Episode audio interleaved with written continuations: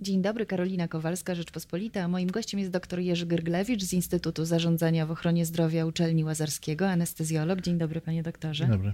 Panie doktorze, za kilkanaście minut konferencja, właściwie za kilka minut konferencja premiera.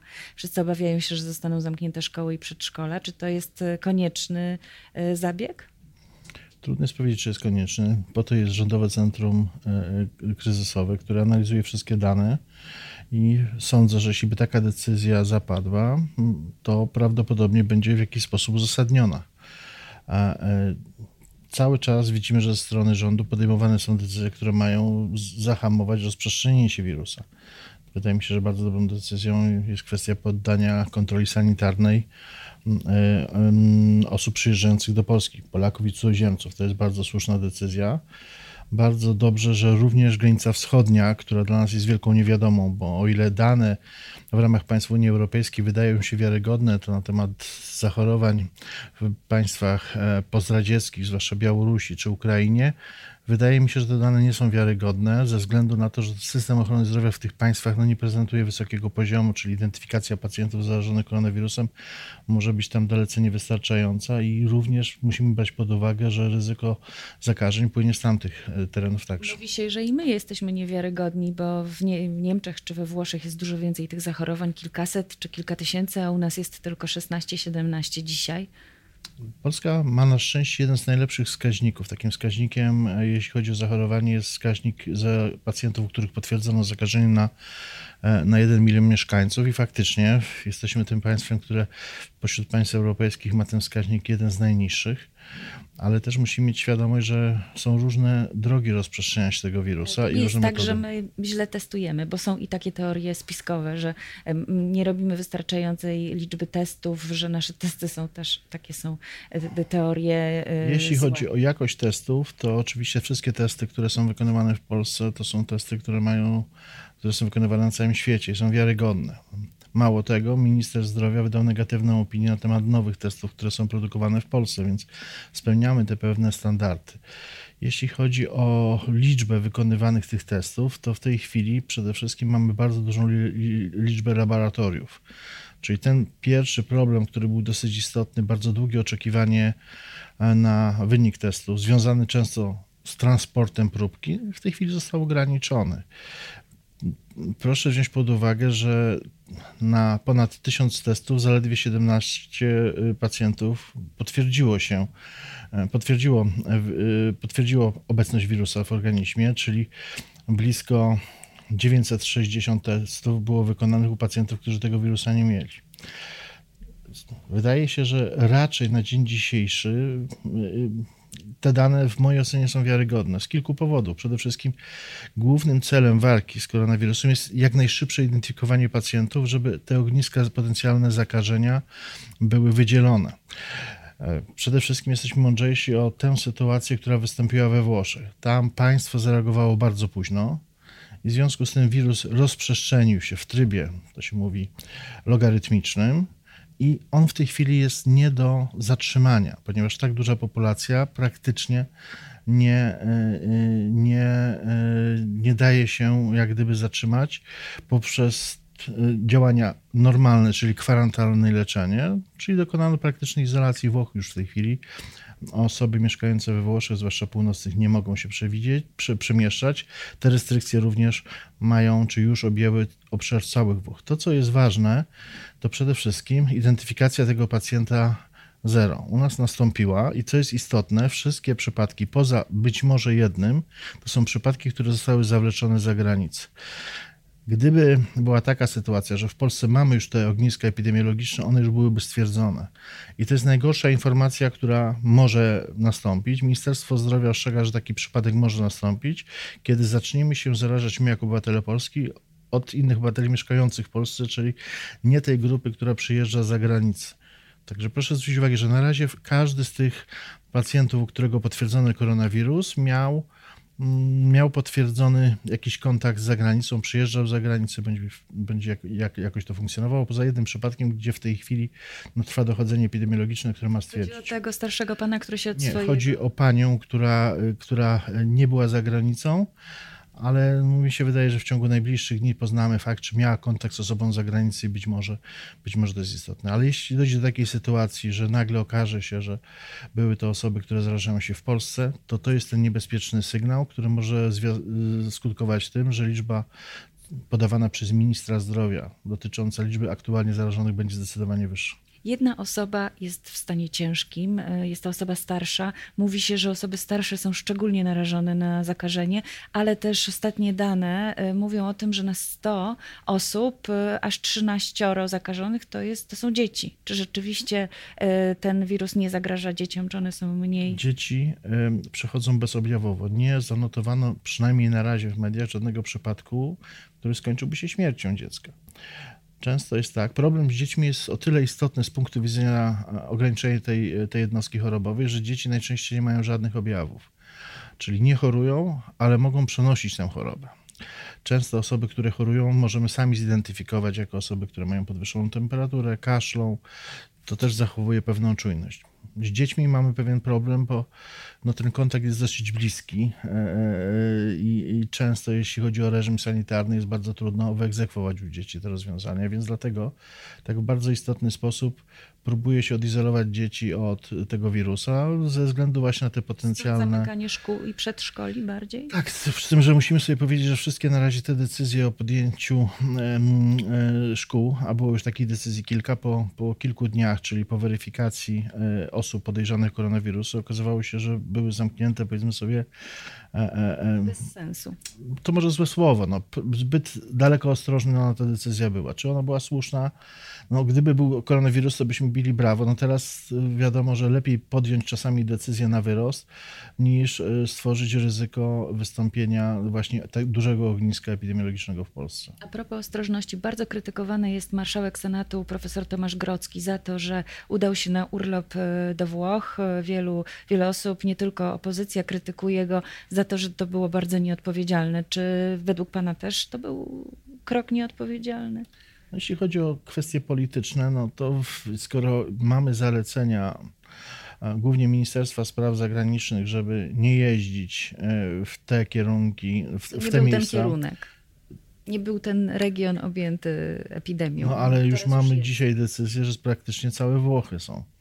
Skoro mamy świadomość, że jeśli na granicy poddajemy szczególnej obserwacji osoby, które przyjeżdżają w Włoch bez podania kierunku, no bo nie mamy tak, że kontrolujemy wyłącznie pacjentów z Lombardii, który jest największym regionem, jeśli chodzi o występowanie koronawirusa, no to generalnie Ministerstwo Zdrowia podawało całość Włoch jako, jako państwo, do którego z powodów epidemiologicznych nie powinniśmy jechać, więc no, trudno w tym momencie pochwalać ten przypadek, skoro,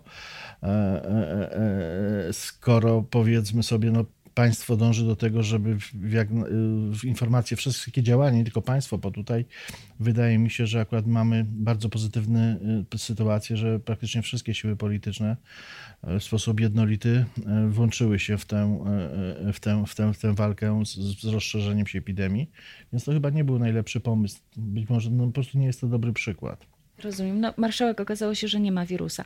Chciałam zapytać, bo lekarze, o ile strona rządowa rzeczywiście bardzo dobrze się spisuje, tak jak pan mówił wielokrotnie, i, i, i dobrze zarządza tą, tym kryzysem, to jednak na poziomie takich pojedynczych szpitali nie zawsze jest świetnie. Ja tutaj rozmawiam z lekarzami z bardzo dużego szpitala klinicznego w Warszawie i oni mówią, że u nich to zabezpieczenie jest słabe, że nie ma środków ochrony, że też dyrekcja w ogóle z nimi nie rozmawia na temat tego, co się stanie, jeśli są to lekarze anestezjolodzy, tak jak pan, którzy też mówią, że mają za mało w ogóle stanowisk anestezjologicznych i mało respiratorów.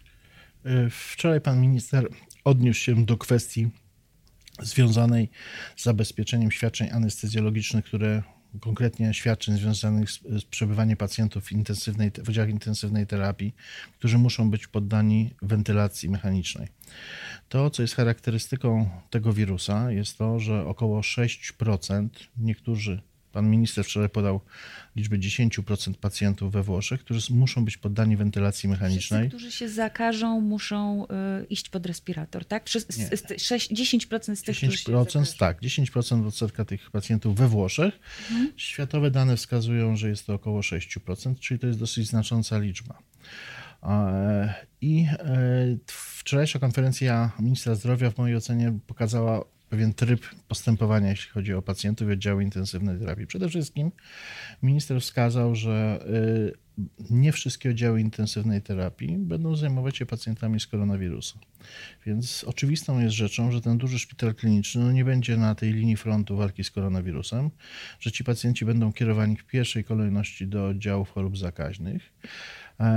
Później będą stworzone oddziały intensywnej terapii, które będą dedykowane wyłącznie tym pacjentom. Czyli nie ma aż tak dużej konieczności zabezpieczenia wszystkich oddziałów w Polsce. Celem głównym działania, jeśli chodzi o postępowanie, przynajmniej jeśli oddziały intensywnej terapii, jest niedopuszczenie tych pacjentów do tych oddziałów w dużych szpitalach klinicznych, ze względu również na ryzyko, że na tych oddziałach pacjenci zarażeni mogą zarazić pacjentów ciężko chorych. I to jest istotny, jeden z najbardziej istotnych elementów. Czyli dedykujemy oddziały szpitalne, a być może całe szpitale, bo tym takim ewentualnym rozwiązaniem na wypadek zwiększenia się liczby pacjentów zarażonych jest, jest zawieszenie działalności niektórych szpitali, przekształcenie szpitali zakaźnych. Akurat Polska jest państwem, które ma dosyć dużą liczbę łóżek szpitalnych i tutaj wydaje mi się, że to nie będzie zagrożenie, natomiast to, co jest istotne, to, co minister powiedział wczoraj, czyli będzie koncentrowanie zasobów w określonych miejscach. To nie jest tak, że wszyscy lekarze w Polsce będą zajmować się leczeniem koronawirusa.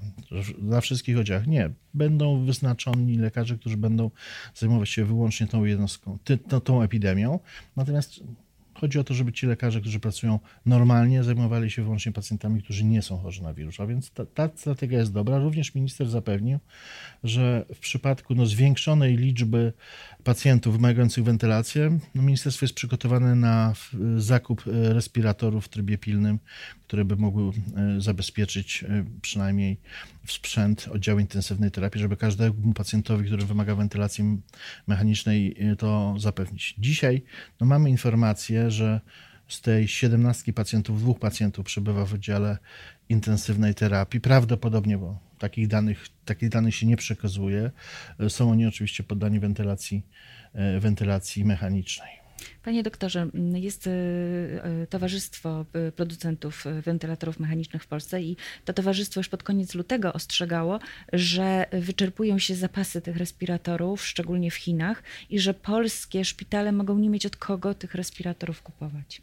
Trudno mi jest powiedzieć, w jaki sposób, co jest podstawą, to, że ministerstwo wydało taką opinię, że jest przygotowane, ale też musimy mieć świadomość, że mamy też pewne zapasy, które są często w szpitalach wojskowych, w Agencji Rezerw Materiałowych, także na dzień dzisiejszy ten problem w Polsce, powiedzmy sobie, nie istnieje, tak? I ciężko sobie wyobrazić sytuację, żeby z dnia na dzień zabrakło tych respiratorów.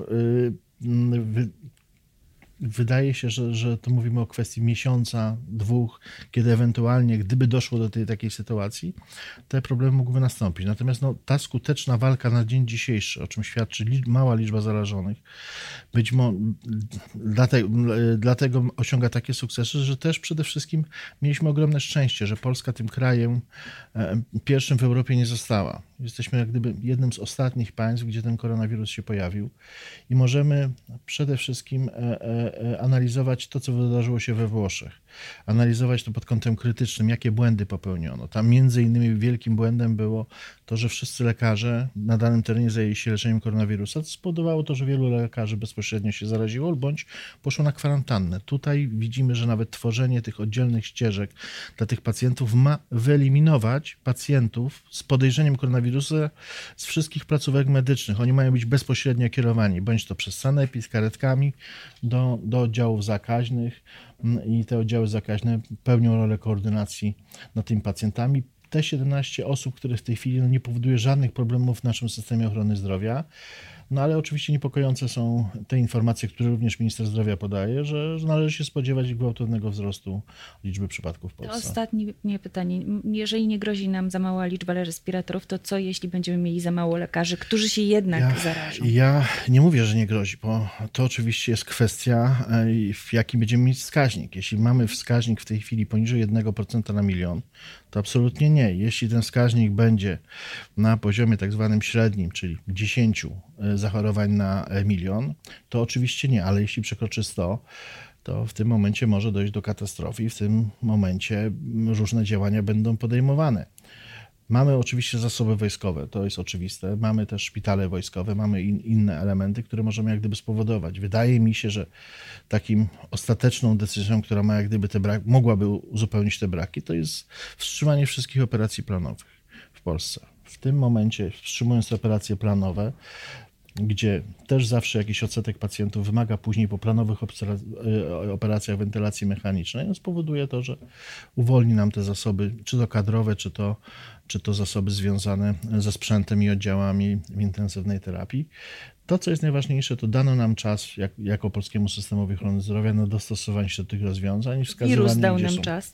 Wirus na szczęście u nas dosyć późno, późno trafił. I, i, i te, te wszystkie rozwiązania, które w tej chwili są wdrażane, czy to właśnie w Niemczech, które, które modelowo oceniają. To, co jest też pokazujące, w jaki sposób my sobie będziemy radzić, to przyjęto ten wskaźnik śmiertelności.